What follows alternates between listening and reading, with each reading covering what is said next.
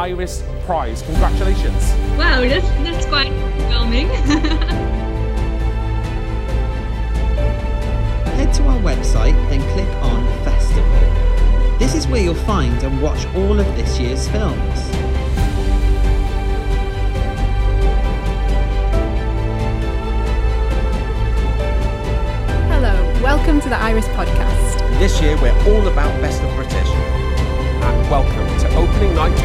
14th Iris Prize LGBT Plus Film Festival.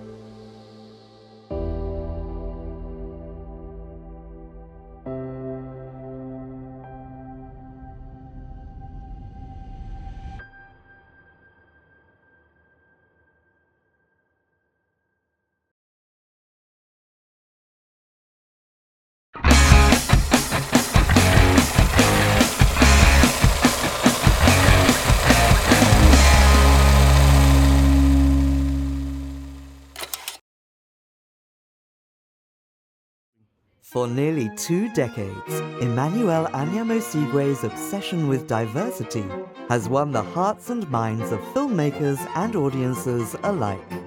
His blueprint for how minorities should be represented has stood the test of time, long before the penny dropped for other institutions far and wide that diversity truly matters. This year, as Buff marks its 15th anniversary, the more things change, the more things stay the same. Never has diversity been more relevant than in 2020. And as long as the issue remains in the public eye, Emmanuel has ensured that for creatives everywhere, the British Urban Film Festival is a broad church that welcomes all creeds and all colours. Comfortable in its own skin and bold in its approach to storytelling and showcasing film as seen through the social and cultural lens.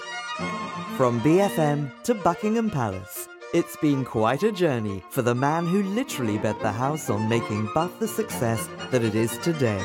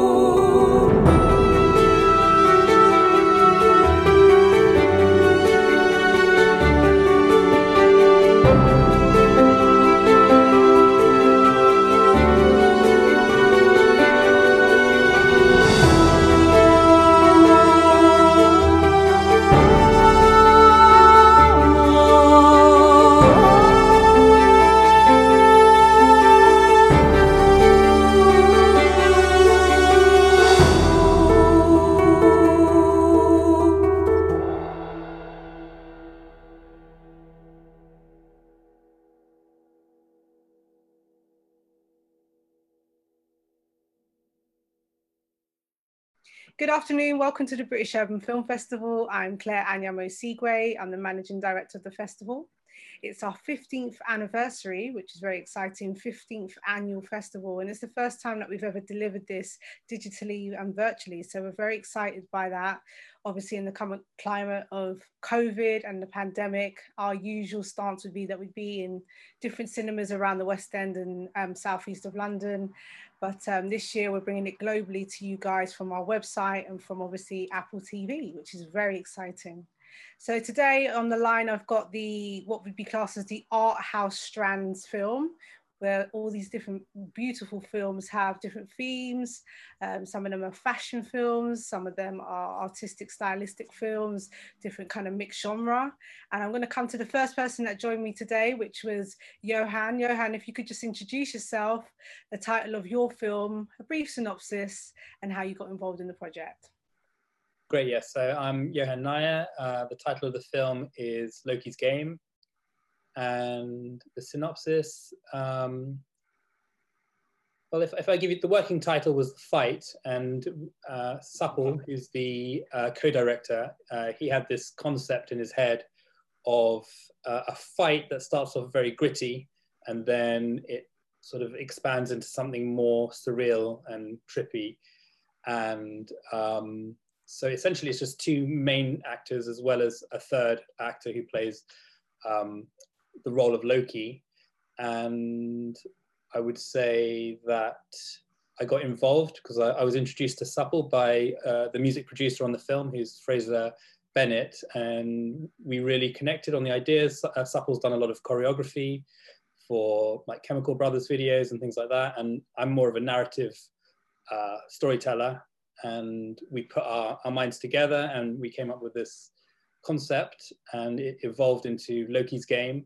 And um, yeah, that, that's pretty much how, how we got to where we are. Fantastic. Thank you and welcome. Seth, good afternoon. Talk to us about your project, the title, and how you got involved in it. Yeah, um, so my name's Seth, as, uh, as you, you, just said. Um, our film is called Rice and Bread. I'm the producer.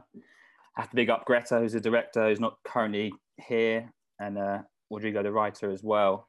Um, so our film Rice and Bread is essentially uh, a conversation between two people about anthropology in a southeast London takeaway, um, which sounds kind of a bit. Uh, that sounds very art house, I guess, doesn't it? yeah, um, but that, that's that's the long and sh- that's the kind of short of it, not the long of it. But I'm sure we'll talk more as we go on. Absolutely, we will. We will. Thank you so much. Yeah. Simone joining us. Hi. Talk to us about the two projects that you're producing for. Okay, so uh, the first one is called Mio Leku, which means survival, um, written and directed by Remy Lauder, about a young man uh, looking for his way in life and um, falling into a wrong crowd, but then haunted by ghosts of an ancestor, an African ancestor, and he helps him to find his way um, so a sort of a coming of age story. And the second film is The Overcoat, and it's about um, well, it's based on an old, very old short story, a Ukrainian story written in 1842 about a man who's living a miserable, bleak life, and it gets turned upside down once he gets a new overcoat, um, which changes everything. And um, those are two quite different stories, but they both fit into the art house strand. Lovely. And you're producing both of them? Yes. How did you get involved in the as a producer? So with Mio Leku, I met uh, Remy at a rain dance event and he said, oh, I've got a project. I think you might resonate with the story. And so I said, sure, send it to me. And I loved it. And with the overcoat, I'd already worked with the with Justin Juiceback, the director. And he had the, the project was brought to him and he came to me with it and said, I think we can make something nice and lovely out of this. And we did, which is why we're here. Thank you. You're really welcome. And um, next up is Moronike. Um, good morning, everyone. Moronike Balogun here. Um, my film is called Night Wolf, and it's about a female um, intelligence agency from intelligence agent from Nigeria who was recruited by the CIA for a one-off um, special mission, which turns out to be um, a little bit more complicated than she imagined.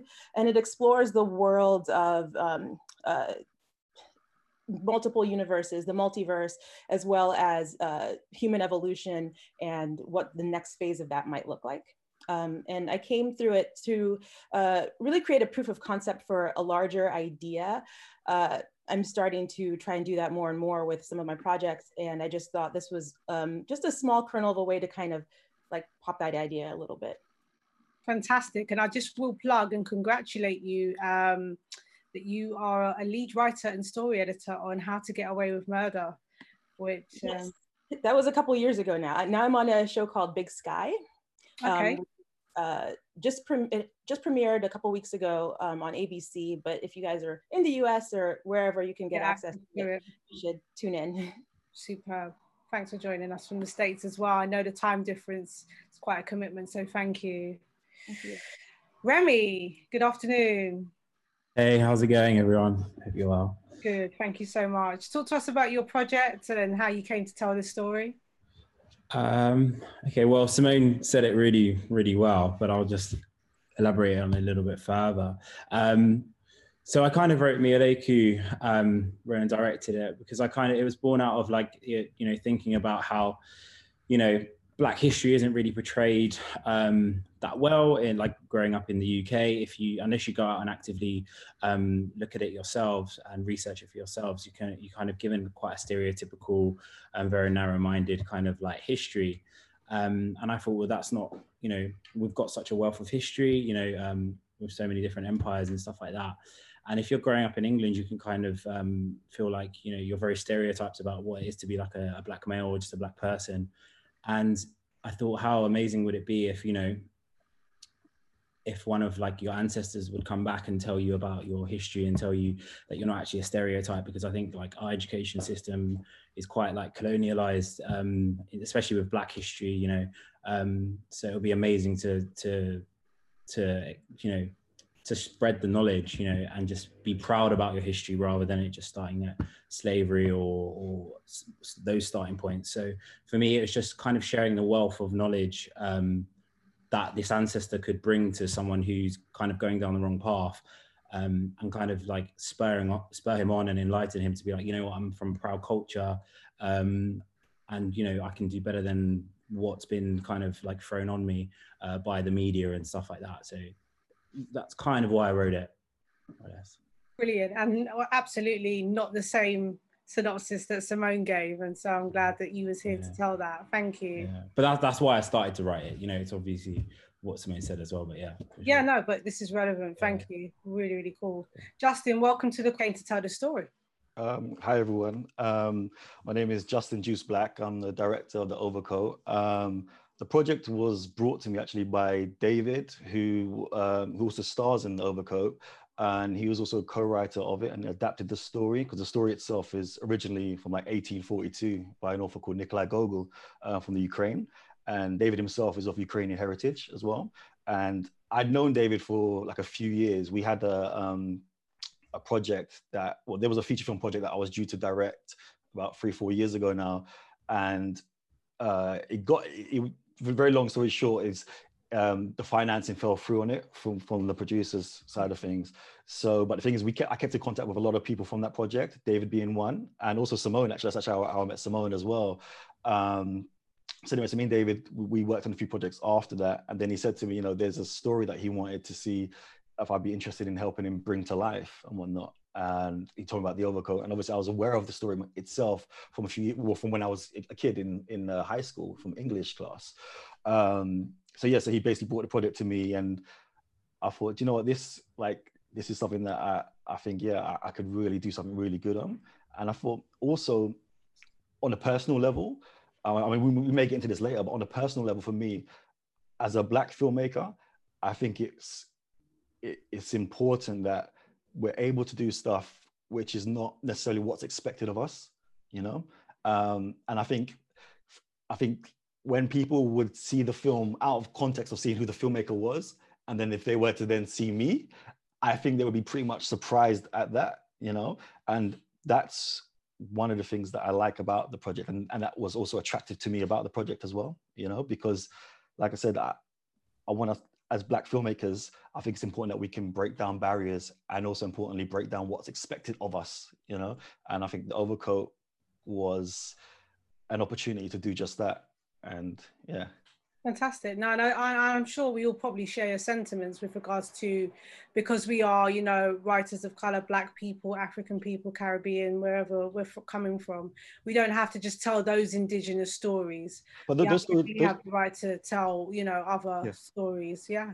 So, I, I, think I think sorry I think those stories are important though I think our, our no, stories no, no, are hugely important but I oh, think I think it's also our true breakthrough will come when uh, a studio comes to us and not just because they have a black project. Do you know what I mean? Sure. I think when, when, when they come to us because they know this is the best filmmaker for that, you know? And I think like right now, we're going through a much needed period of correction where the studios are now aware, okay, if we have a, a, a, a again, I'm going to use quote marks, a black project, we need to make sure we have a black filmmaker behind it, as it should be, right? But I think in a few years, we'll be at the, at the place where they're going to come to us for I don't know, a rom com set in Ireland in the 15th century. I don't know. Do you know what I mean? Like yeah, like, yeah, variety. yeah, a exactly. wide variety of storytelling. Exactly. And and yeah, again, that, that that that's one of the things again that that I found so enticing about the project as well, is it was Good. an opportunity to to be a part of that, you know, that, that approach. Thank you. So um, I had I wrote a one page poem about the environment. I wanted to tell the environmental story in a different way. So I wrote this one page poem, um, uh, which was 24 lines. I then had the crazy idea of doing a different style of animation and visual effect for each line. Um, and, and then try and make it have that continuity all the way through. So it feels like the same film. Um, so for every single line has its own little unique look um, as you go through the film. Right. Um, so uh, that was where the idea came from. Um, and the title was very much, I'd seen a documentary many years ago um, where they were showing pollution in the atmosphere and it was really thick, the clouds, and it just, it reminded me of like thick velvet. And I had this mm, idea of- a beautiful way of describing it actually, yes. I had this idea of, you know, we have all these abstract theories about how to fix the environment, but there's no real concrete proof. So that's sort of where the title came from. So welcome. Tell us a bit about your project and how you came to tell this story. Sure. So my name is Akori Lewis McKellar, and uh, my film is a short film called A Fashion Show, and it's it's an abstract metaphorical piece um, about race and how society deals with race, uh, told from the perspective of someone who, myself, who was born and raised in Bristol. Um, and that's, that story is kind of told through the vehicle of a fashion show. Uh, the kind of aim was, it's not actually about fashion, it's much wider, much broader than that, but the aim was to give a and I look at film like, like, art, as I'm sure that everyone here does, and um, I wanted to give as an as authentic a representation of like my experience on my mind and put that on the screen as possible. And I wanted to make an interpretive experience such that we could all watch it and we could all kind of come away from the from the screen with our own kind of uh, experience, individual to us, because I feel like that's how you should experience art. You should project your, yourself onto it and get something back, and that's unique to you. Um, and that's what I tried to do with the fashion show. Um, yeah, how I came to make that film. Uh, it's my first ever film, actually. I never directed a film before that. I got the great opportunity through directing other things to, do uh, something with the BBC as part of the New Creators Program. And I just had this idea and I kind of went with it. My mother's in fashion, so that's a big kind of uh, inspiration for that. And I, you know, my family, my household is very concerned about race and how society deals with these issues. And obviously being black, like, it's a very something you can't really ignore. And growing up in Bristol with all the history here with regards to Colston and the, the ports and yes, taking on tours of these really slave like slave ships when you're a kid, like it's something that you can't really ignore. Yeah, um, very blatantly part of the heritage of the city, isn't it? That It's a slave port city. Yeah. And also to add on to that with the trivia of your own family, um, I read in, in my uh, in our kind of press and comms notes that your great grandfather is the founder of The Voice, which is obviously yeah. the first black newspaper, you know, that our kind and the longest standing as well. You know, we really don't have any other black media here that's completely black owned. Yeah. Um, so that's that's massive kudos to your family Appreciate and uh, welcome. Awesome. All right, folks. So just thinking about the the um trials and tribulations and obviously the triumphs of filmmaking. I'm going to come to you first, Remy. Um, what were some of the challenges that you found on this production, and how did you sort of get through them? Yeah, oh, sorry, my bad. Um, that's a good question. I mean, challenges for Mia Leiku. Um, well, filming it was uh, there were a few challenges. One being the weather, um, obviously, but because um, we shot a lot outside.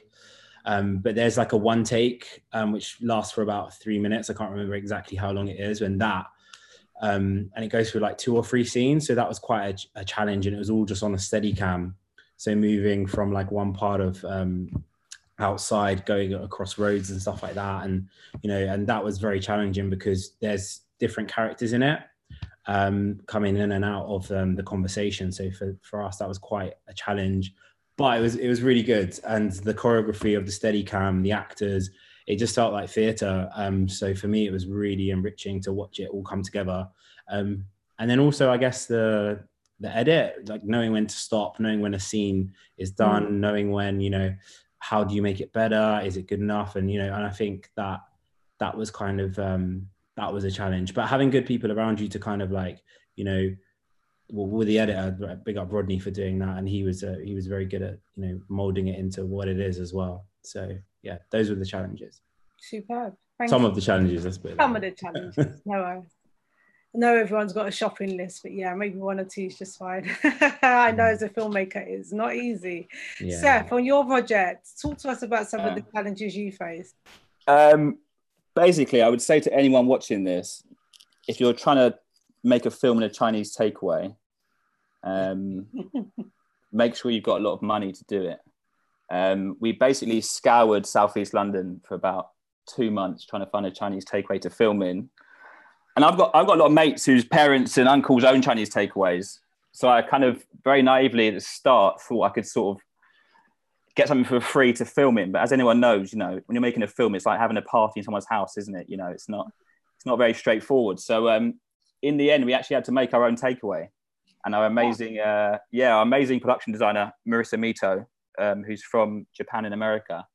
Um, she basically got a, a, white studio and wallpapered the walls with some very kind of tacky marble kind of effect, sort of Chinese takeaway thing, and built a whole a whole Chinese takeaway. Um, Incredible. In about two days, and and it, and people were actually coming up and trying to come into the Chinese takeaway, thinking it was a new shop. So uh, that was the biggest challenge, really, the location. Um, and just kind of making that work. But yeah, it was it all came together. Well, big up, man, because set production. I mean, that's not. It's almost like an afterthought, really. Yeah. You know, especially for low, micro, no budget films. Well, so, well, that's it. That's it. I think we had a budget about seven hundred pounds to do this film, so right. we really had to kind of stretch it. But um, big up Marissa, who's now she was a student then. She's now working on feature films and and whatever else. So uh, you know, I'd, I'd say anyone who's out there wants to do production design, just get stuck in and make it happen. You know. Good stuff. That's it. Thank you. Uh, Johan, any challenges on your production? Of course, yes. Um, fair few challenges. I think the biggest challenge we had was our cameraman got very sick on the day of the shoot. Uh, he just told us like a couple of days before, but everything was just already in motion. So we ended up using like my own camera, which was not quite what we were hoping for, but actually, in the end, it kind of fitted in quite well because our film is kind of gritty anyway. So in the end, we made it work. We still had our um, we still had our Steadicam guy Rory, who was fantastic, and um, and my cousin stepped in. He was helping out with all the focus stuff. So um, that's David. He was he was the uh, creative director. So we managed to sort of we managed to make it work, and um, because yeah, everything was just geared towards one day of filming. Mm. And uh, yeah, the, the, wheels are already in motion, so we just we just pushed on and, and got it done. Really. I love it when almost like a plan B becomes the plan A mm. indirectly. Like you say, in the film was gritty, so it kind of lended itself to maybe not so high higher resolution camera as the one that you attended, but actually it made for it fit the genre better or the story better in some ways. Isn't it beautiful how life works out like that? Yeah no I, I felt it was yeah it was really nice and yeah when, when we when we look back at it, it actually just it just works so well so because it's kind of there's it's a very sort of we filmed it under a, a bridge in around um, not far from uh, Battersea area and yeah it was it that was that was just like a London street and the whole shoot was there. So yeah, it worked. It worked out, and that was yeah a bit of bit of luck in a way. Hmm. Super. And um, Moronike, were there any challenges on your production, and how did you overcome? Oh, it went perfectly. Just kidding. Like beautiful. what? Tons of challenges. yeah, I think um, I almost had like a, a little bit of a mental breakdown the night before, and my husband was like, calm down just take it easy and the issue was like i just i struggled i had a very short period of time between finishing um, one writing assignment and starting another. So if i was going to do this and this is my first project as well it had to happen in this short sliver of time.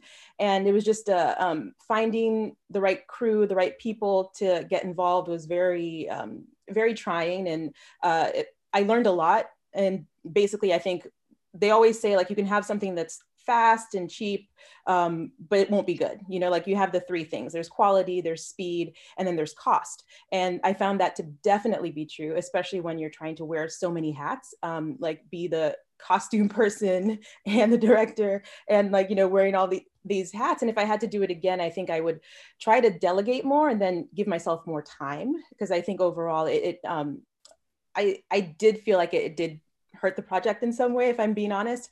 Um, so I think next time I've learned from from all those mistakes. So just giving myself the time to find the right people um, and to make sure that uh, you know I don't just squish it into this small sliver of time. Just wait for it to to evolve and wait for it to be the right time. And um, yeah, so that was the biggest challenge was time, I think, for me. Great. Yeah. Love that. Yeah, great. Thank you for sharing that. That's perfect. And um, coming to you, Okori, if I can, and unmute yourself. Um, challenges on your project? Man, we had loads. Um, but it's like, like funny enough, like it's like you said, some of them ended up like Plan Bs became Plan As and worked really, really good. So I can think of two key ones. One was uh, on the day of the shoot, the one of the main actors just couldn't make it, um, and he played a really significant role in the film uh, without giving too much away because I, want, I really like people to watch it without knowing everything about it. But there's a, it ends with there's a, a figure who's meant to be kind of like the, the mastermind of the one running the show. And so that, that actor couldn't make it. And so what we had to do then was get our executive producer. I was like, Yo, do you mind like being the actor of the show? And he ended up doing it, doing a great job. And there's kind of this meta experience because he actually was the one putting the strings around the whole film in that sense. So that was really cool and I'm happy with that win. Um, and I think, yeah, like just it, the whole pre-production was a first casting. I think that was probably the most challenging thing because when you get an opportunity to make a film, you think, okay, great, I know what I want to do. I've got the lines, I've got the script. Then you think, wait, you actually have to find people to play these characters that you have in your head, and you've got to, yeah, that was like for me just to sit down and interview people like and be like, hey, it was yeah, that was a very challenging experience. But it was fun that everyone that I met on the set, fortunately, like we had a great relationship, and some of them have became like, like really good friends who we hang out with to this day. Um, so yeah, challenging at first, but in the end, it, it was it was great. Perfect, lovely, thank you. And Justin, Juice Black, any challenges on your project? Um, I mean, yeah.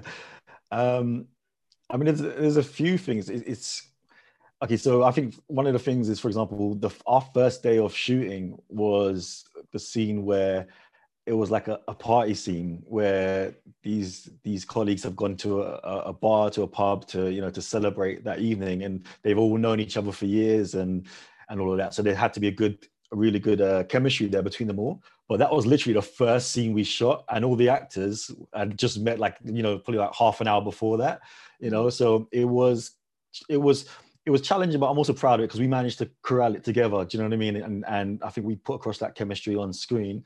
Um, and I think the the other thing as well, the, one of the key challenges that we had was we had a um, like an office space, or we filmed for the actual office, but we managed to turn. Well, actually, my production designer Colette and also our standby props Vicky, they managed to turn it into about five different locations. So different offices. One scene is like one of the angles for the police station. Then we got the manager's office, and it was all literally like one room, like a, a conference room. But the way it was, the, the, set was designed, and and with their skill set, they managed to really turn it around. So it was quite a challenge. And you know, much as I'm confident in both in myself and, and in the team that that that we that I work with, it was still something where you know you think it's are we going to be able to pull this off?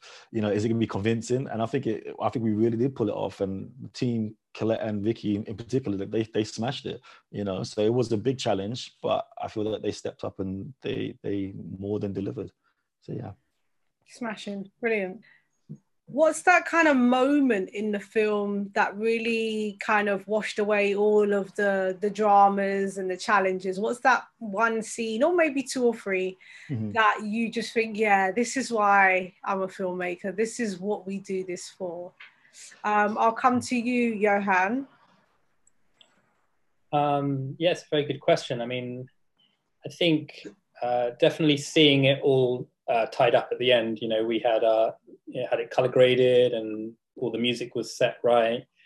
Yeah, I think looking at that final version where you see, yeah, all of you know, it's it's a collection of minds who who put together a film, and when everyone's sort of playing their role as well as they can, I think that really, um, you know, you you know you know it's you, you can just see all of all of those uh, pieces of effort going in and, and making it something very original and very uh, highly creative. And yeah, for me, definitely looking back, especially after we got it back from uh, the color grading team, um, Carol and Thea, that was that was fantastic. And and the performances as well by um, by Axel and Andrew. You know, that was they were they were brilliant in their roles, and it was because it was it was kind of a yeah when when we shot it there were some scenes where I remember uh, without giving too much away, there was a, a, scene where, yeah, the actors were very uncomfortable because they were sort of playing a uh, a mother giving birth to the to the other one,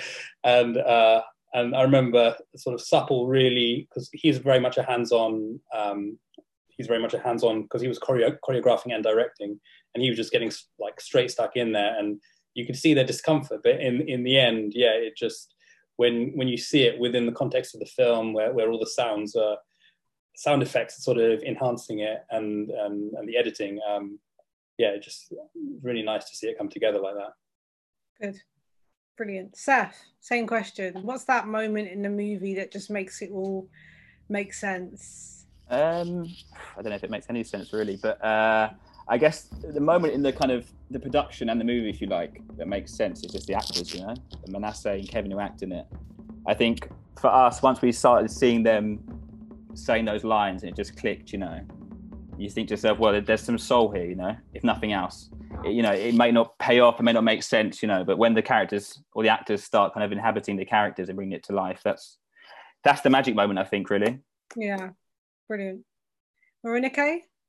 the moment, the magic in the movie? What's that? What's that one scene that you absolutely adore? Um, there's a scene where most of the actors are on set for that particular shot, and um, luckily we just had lunch, so everyone was like a little bit. Uh, that helps. it's not always guaranteed on a small set and low budget. Yeah yeah um, but i definitely wanted to make sure people are fed because I, I know how that what that feels like um, so everyone was there's just a moment where like hair and makeup are standing by and looking at everyone and um, the crew is you know has a little bit of an aside there's just like the moment between a take where everybody just looked like they were having enjoying themselves um, even though we were under such time pressure and i was like oh this is fun. You know like we're we're all playing together which is what it's supposed to be about. Like i don't think it should be um, difficult. I mean unfortunately we had like really time pressure which i, I keep saying but um, it was nice to see everyone just enjoying themselves in that moment because i think that's why um, aside from like the finished product that's why you really want to do what you do i think. It's the com- camaraderie on set yeah. that really kind of brings and that that joy, that experience that is bottled in that moment isn't it? Because you're never going to be able to revisit that. You can rewatch the movie obviously millions of times now but you you know that those moments on set yeah they are to be cherished. I do love set life when yeah people have got a drink in one hand and a slice of pizza in the other and they're sort of like yeah man this is our little family for the moment you know? Exactly. Awesome. Was that this, was that similar for you, Justin? Have you got some other moments off screen or on screen that really worked well and brought the production together? I think for me, it was seeing the, first time you get to see the full edit and also with the music in place because for for our film the music plays a key part of it and um, i think seeing that first edit with with the with all the songs in place and and how it all came together um, yeah, I, yeah, that I think that for me was it was it was kind of unreal because it's then it become it became a real tangible thing you know up until that point where you get that you know you're, you're locked cut and and again you're happy with the grading you're happy with the sound mix yeah up until that point you're still thinking is it going to work? Is it going to work? I'm not too sure and you it's very easy to doubt yourself at that point. But then when you see all of those different departments when all of the all of the magic comes together and you got that final edit or there's never really a final edit, is there? But when you get that that that um the edit that I guess you're most happiest with, oh, assembly, yeah, yeah, yeah, yeah, yeah, and then um, I think I think that that was it for me. Just seeing basically once the music was in there, and once we'd said, yeah, this is what we got, because our our first cut, for example, I think was I can't remember. I think it was like either like 28 minutes or 30 something plus minutes. And at that point obviously it's, that's just way too indulgent you know mm, that's a long short. Yeah exactly exactly. And, and it, it, also puts you in that place between between again a feature and the very it's, it's yeah, you know what I mean? so, yeah. yeah so I, I i had to kind of put my emotion in my back pocket and say okay what can we chop? Let me just look on this from a cold hard point of view. What can we chop you know? And again once those those edits were made and then suddenly suddenly you're you, you got a, a, product where it's like i couldn't imagine it any other way. Stuff that seems that uh, you know originally you may think oh no it has to stay in there. It won't make sense if it's taken out it's taken out and then you watch it you know a, a few days later after you made the edit and you're like yeah I, I, couldn't imagine this any other way you know so again i think for me once i saw that the final edit come together where everything was that was uh, which was extra was taken out and the music was in that was for me like really you know really proud moment then Lovely. Logistics. So um, the film, I had the idea because it's a global message. The idea was to do do it with global collaborators. So um, it was made on six continents. Um, so all those different time zones, and I was working with artists who were working on some big Hollywood movies at the time. Um, and I was working at different time zones, so I was getting up at like 2 a.m. doing a shot and wound the fragile working sky. with them at midnight, both ends of the day, uh, depending on where they were in the world. Solidified um, the last shot that came in came in on a boat in Thailand. Um, so uh, the guy was from Sweden. Um, and he'd finished the shot in Thailand, but he didn't have the power to render it for the film. And I said, "Well, we start editing in a couple of weeks. So he ordered his laptop from Sweden to come to him in Thailand. And there's this video on his Instagram of it coming down this boat with this old guy. Uh, and he rendered it on the dock, the last shot, uh, with Thailand in the backdrop, which was kind oh, of that's stunning. Surreal way to end uh, this journey. Um, so it was really logistics, just balancing different uh, animators, different styles, different time zones, um, I mean, I knew that when I took it on board. Uh, mm. I think logistically, it's it probably re- remain my biggest challenge in the career. So um, yeah, it was quite a quite a journey, and and the way that I um, got the artists involved, because obviously some of these guys run some very big movies, they command big fees, which I didn't have. So I said, um, what I'll do is I'll make you the stars of the show, and I'll give you single screen title cards at the end of the film. So, which they've never had in their career. You know, these are some of big animators, some big uh, visual effects guys, and they loved that. They were like, that just sounds amazing because obviously at the end of Avatar and Star Wars, some of the films they were working on, they just scrolled at the end. Mm, uh, that's true. And no one's ever really gets to see their name on screen. So that's at the end of the film, you have everybody's title, just a single screen of, of what they did, each shot, so that everybody knows, and then they could get rehired if if there's a particular shot that you like. Brilliant, Okori. That seminal moment in your film that hangs it all together. Yeah, that's a great question. Um, I think for me, it probably would have been once, the film was like aired and, and, and, and other people started to see it on, on TV and on iPlayer, and then feedback to me like how it made them feel and what their experiences were. That to me was like the most, and that made all irrespective of whatever like stresses that went post production, like that was that made it all worth it. I think because it was like getting to know that something you you made something you poured you know your heart and soul into um, was able to like impact someone else. Even if it was only just one person, I would have been happy. But I think uh, getting all, all this, yeah, just seeing the feedback, seeing the responses from, seeing how happy members of the cast and the crew were with, with seeing it all come together. But then and then people who just watched it and messaging, telling me, oh, it made me feel like this, or like, giving us their interpretations, like that made it all bang for me personally. Yeah, Because it. it's almost like confirmation that it's connected, isn't it? That Yeah. what, your, what you intended, because obviously your intention is different from yeah, the yeah, audience's intention, right? And yeah, obviously, even though people have bought into your vision, your actors, your car, you know, your crew, yeah, your right. post production people, they really don't know kind of intricately what you want. You know what I mean? That they've all kind of come together to piece this puzzle. Yeah, exactly. when it's received as a like a full, complete piece of work, art, um, and they're and they're telling you their interpretations of certain scenes, or this made me feel a certain way, then you're like, yeah, man. This is why we do what we do. Yeah. Exactly, yeah, bring and, and when I first did it, like, I thought it was a cool idea, like it was great. But you don't know. I I didn't know if anyone outside of my head would appreciate it, and to see that people right. did, it was like, oh, okay, wow, like yeah, that, that means a lot to me. So yeah, Fantastic. And Simone, obviously, um, big up to you as a female producer, our number one black female producer in the UK, because we just don't have many of you. Um, for you, when you've kind of, you know, been a major part of bringing these films to life, what is those moments for you in the projects where you're like, yeah, this is this is this is the reason why I bought in, whether it was at script level or now obviously at post production level. What's that for you? Um, well, like with Mia Lucky, like Remy said, the tracking shot that we did, I really am proud of that.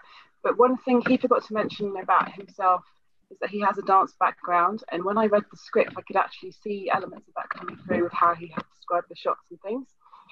And it was at the end of day one when we were watching the rushes, and I saw his face because I we had in the rushes what I had seen when I read the script, and it was him watching the rushes, and he had that realization on his face that oh my gosh, this is what it looks like, and I was just oh my heart just um, I was just so happy.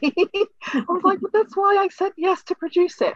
Um, and with um, the overcoat, um, just ah, I think it's when we we filmed we filmed it in Oxford, so I don't know anything about Oxford. Didn't know anything about Oxford. I do now, but the story itself kind of is a par- is a representative of the West at the moment, anyway, with what's happening in the world with austerity. And when we when I watched it, I really got that how it's so representative everywhere and where it's shot and it could just be anybody can find themselves in that situation etc and it just has some sort of um, something a bit magical about the way the story was brought to life by Justin and I'm really proud to have been a part of that and to see people's reaction to um, to it and the way that they are so unsuspecting of, of what they're going to get from black filmmakers. Um, I wanted to do um, one of the sequences I wanted to do was Mother Nature um, and what she goes through, but I wanted to do it as an anime sequence, uh, sort of very Japanese style, and um, which was quite ambitious. And I found an artist that had never done it before. There's lots of artists that had done it before, and I didn't want to go with an artist who'd done that style before because they'll just repeat what they've done. Mm. And I wanted a fresh take on it. So I went to an artist that had the sort of sensibility for it. And I said, This is what I want you to do. And she was like, Are you crazy? I can't do this. You know, go and find it. And I said, I think you can do this. I think you're meant to do this. So she was in the US. Uh, she spent about five months on the sequence and it came in. And I, I was in tears when I watched it. It was just Wow. beautiful.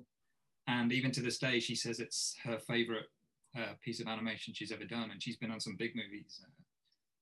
Good Um, for you. so it's just it just because it really sort of showed that if you encourage creativity with artists, you can take them to new places. You can help them become something they wanted to become.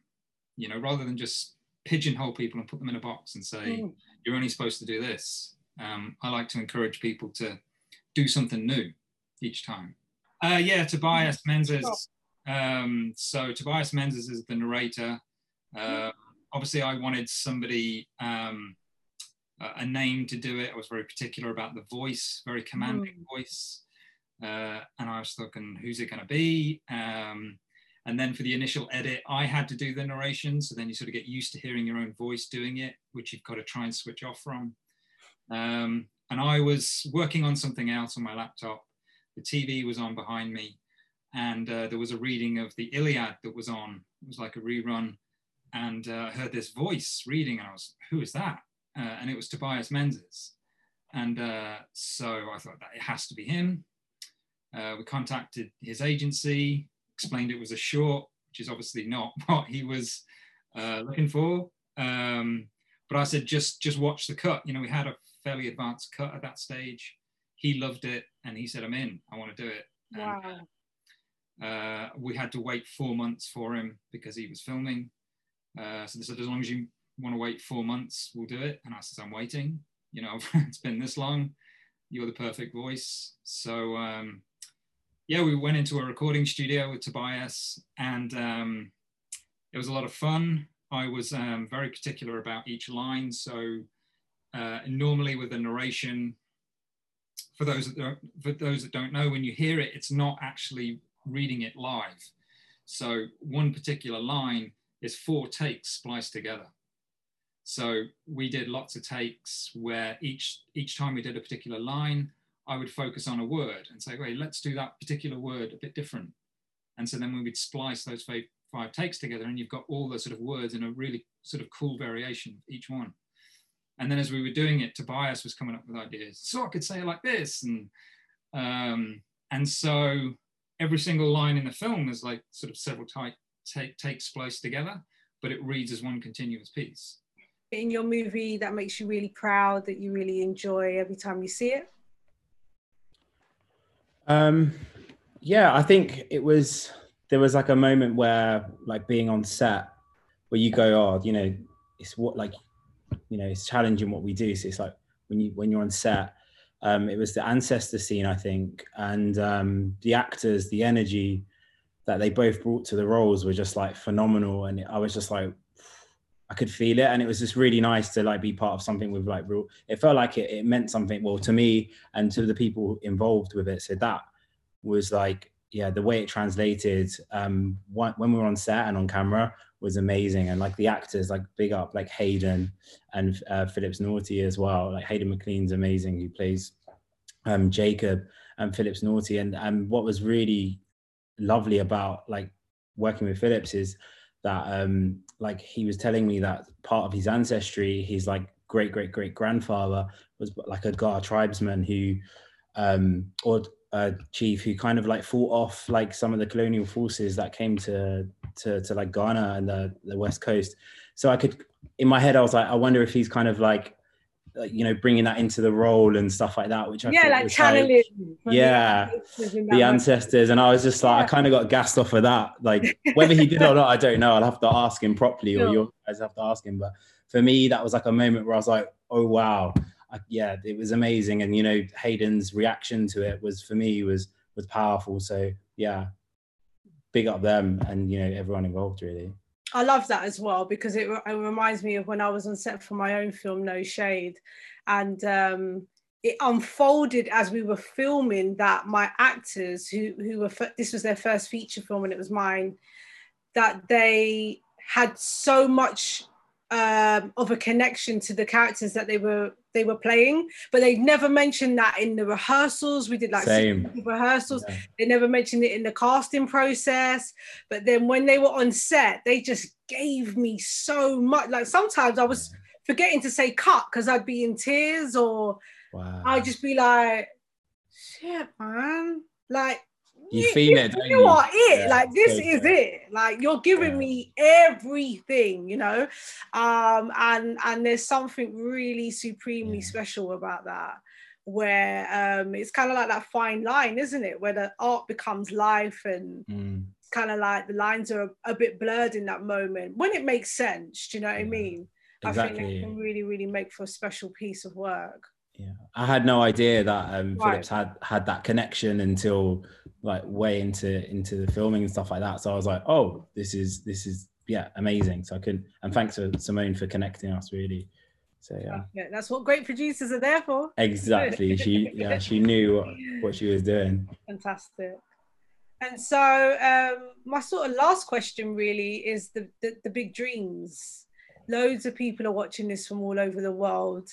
Um, loads of people have eyes on Bath as a BAFTA accredited BIFA AMA um, awarded festival and agents, producers, writers, directors are listening. So I just was I've all asked everybody in my Q and A's, um, and I'll come to Moronike first. Um, unlimited funds. What's the next project we're making? Ooh, um, there are quite a few scripts that I have, like feature lengths that I've written that um, it's been a struggle to get them produced in Hollywood just because of, you know, now it's in vogue to make black narratives but it, it, wasn't always this way and i think a lot of people can relate who are on this panel. So trying to now look at those projects and say can i now push these things out there and, and make them come true? Um, there is uh, i think i kind of slant towards the surreal and uh, sci-fi a little bit genre bending.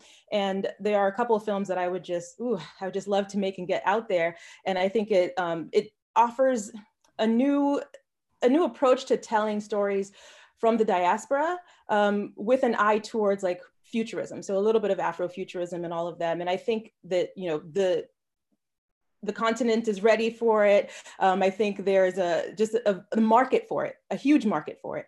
And I, I hope that people out there see that, not just for me, but all the other filmmakers out there. We have um, a market for these films and they need to be brought to life. So um, yeah, I'm ready. If anyone. the check, the moolah. Yeah. Good stuff. Good, good, good. And Seth, how about you? Unlimited funds. What are we doing?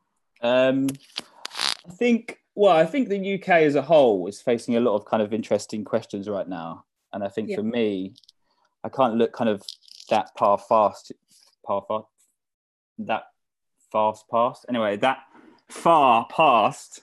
Right. Um, just telling stories that really tap into like where we're at as a country, you know um, and where we're going. It seems like the world's kind of moving so fast right now, and there's a lot of kind of unanswered questions and, and things going on. And, and I think for me as a producer and a filmmaker and the people I work with, it's all about kind of telling stories that are true to the current state of the UK. That's kind of where we're at, really. So if I, you know, if I had unlimited funds, I would, uh, I would just try and find the most interesting, most heart touching, most empathetic stories possible. there we go. No worries. Perfect. Justin, what are we making with unlimited funds? Um, do you know what? I think it's actually you, you think unlimited funds would be the most amazing thing ever, but I think to have unlimited funds could also end up shooting yourself in the foot. So just just be just just uh, my opinion on that. But um, because I think we often work best, you know, when, when we have some kind of restriction placed on us, as, as counterproductive as that may seem. You know, when your back's against the wall, that's how we've all uh, faced issues when we made all of our own films. Everyone on, on this panel here, I think you know we saw the the greatness that came out of that. Do you know what I mean? When our back was against the wall. But putting that aside, um, uh, we, I mean, myself and Simone, uh, who's my producing partner on pretty much everything that I do, we have a, f- a few projects that that are in the process of coming together.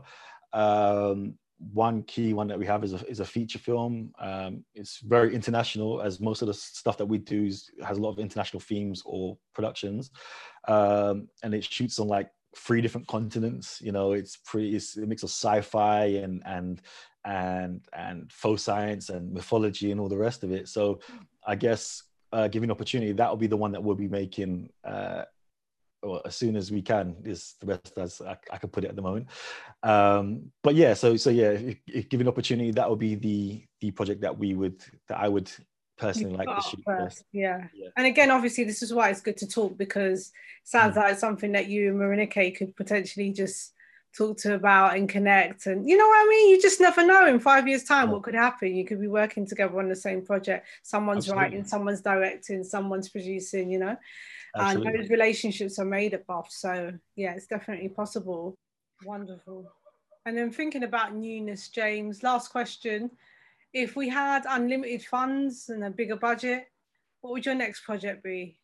Um, I kind of, if it was unlimited funds, um, I, I, work a lot in drama, but I think if it was unlimited funds, I'd probably do a big sci-fi movie. Uh, I've always wanted to do something in space, um, but obviously they're very expensive with the studios and the green screens. Um, but if I had a big budget, I would do this uh, sort of sci-fi movie about the history of humanity, and uh, it'd be quite epic. Johan, unlimited funds, even though we are all filmmakers with our backs against the wall, as Justin has said, and we're used to having to battle through and do a lot with a little. If you had the opportunity to say, okay, yeah, this is this is what I want to make with some with some funds, what would you I do? think um, unlimited, unlimited would be something to do with Mars. But for now, being a bit more on the realistic side, um, yeah, my my interests uh, a bit like Moronike. Uh, I've strong interest in evolution and um, and how that connects with like psychology as well.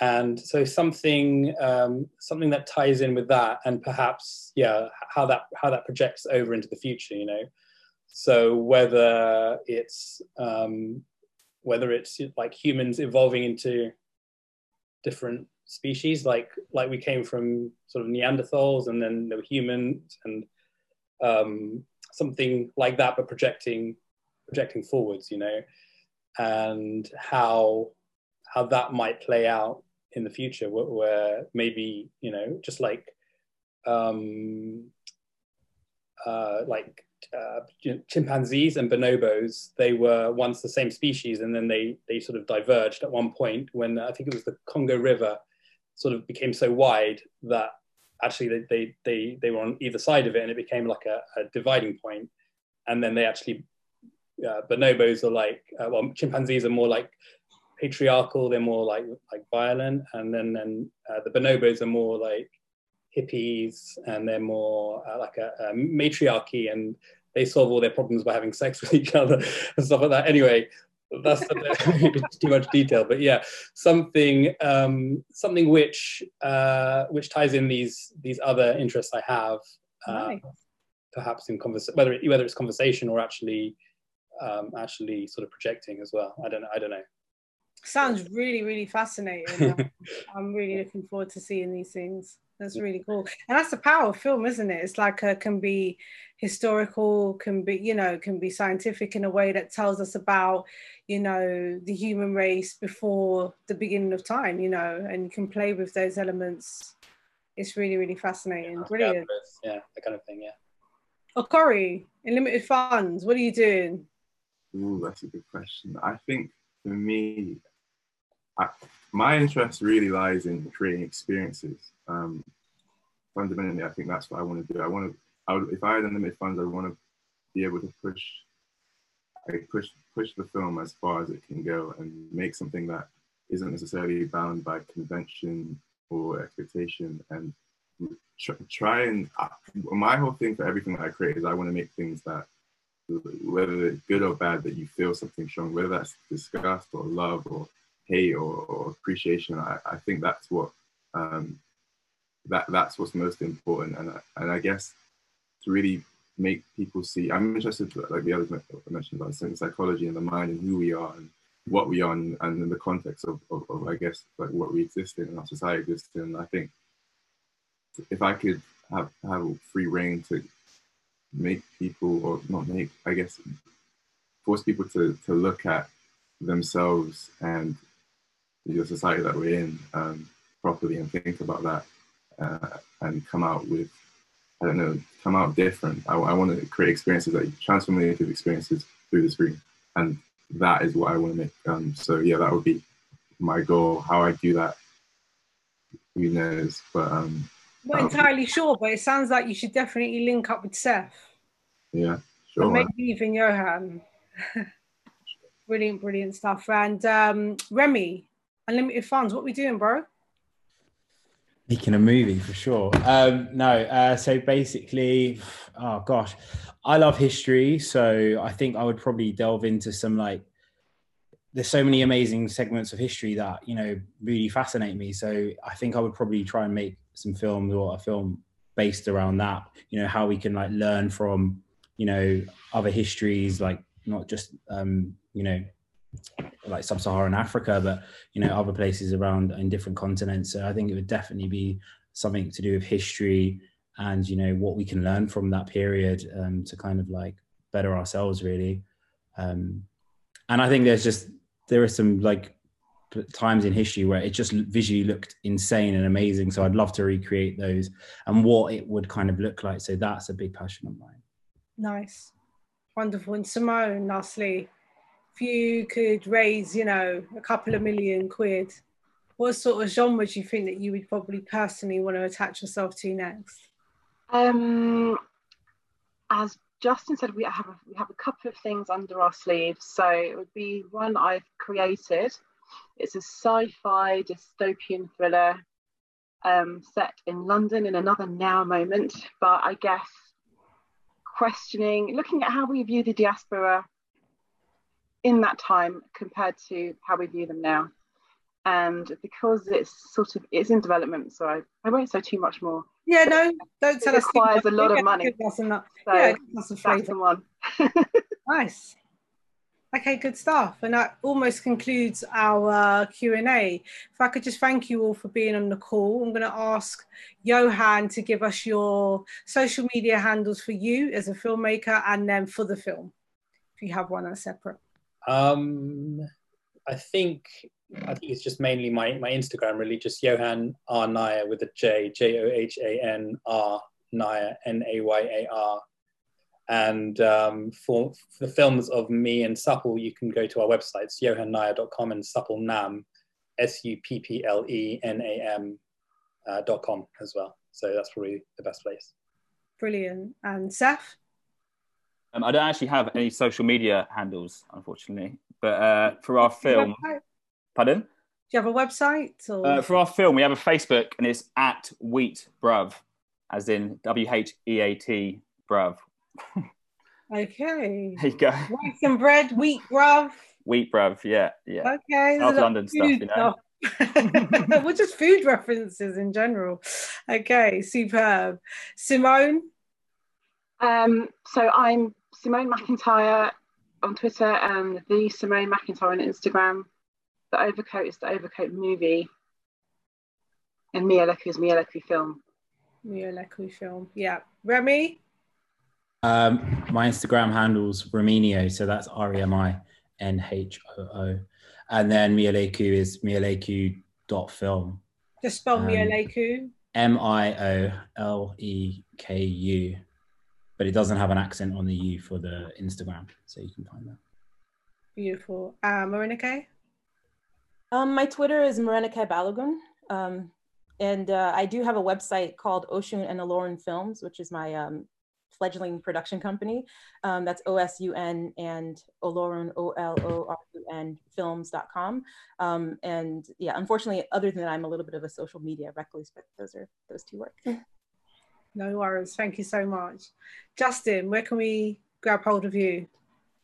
Um, my Instagram is Juice Black, uh, J U I C E B L A C K. Similar in the same way, my Twitter is uh, at Juice Black as well. Um, our production company website is xlfilms.uk. So that's the letter X, the letter L, films.uk. Um, on there, you can see um, a bunch of our previous projects and the stuff that we're currently doing now. Um, and as someone said, the Overcoat movie on Instagram is our is the is the Overcoats uh, Instagram page as well. Smashing. And Okori. Sure, yeah. My Instagram is uh, Apori full stop underscore. Um, and my Twitter is only Apori, um, at only Apori. So uh, the film, I haven't got a direct. So it's up on BBC. If you type in Apori fashion show, come up on BBC. It's on my Vimeo. I'm working to get it hosted on um, a platform called Mandem soon. Uh, Yeah, so I'm on Twitter as the James Hughes, uh, the James Hughes Film on Instagram and Facebook, and Velvet Abstract is the film on Twitter, um, and the Velvet Abstract on Instagram. Nice one. Superb. Guys, thank you so much for your time. This is the British Urban Film Festival's Art House Strand Q&A. It's been an absolute pleasure. You can follow them as I've um, in, suggested and also um, follow us on Buff Connects on Facebook, Twitter and Instagram. I'm at Claire Anyiam O on all the channels as well and via our website www.britishurbanfilmfestival.co.uk. Have a fantastic afternoon. Take care. Thank you. Bye. Bye.